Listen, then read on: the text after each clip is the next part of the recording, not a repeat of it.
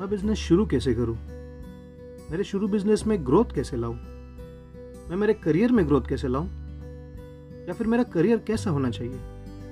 अगर ऐसे ही सवाल कुछ आपके दिमाग में चल रहे हो तो ये पॉडकास्ट आपके लिए दोस्तों। जी हाँ मैं हूँ स्मितेश मोरे।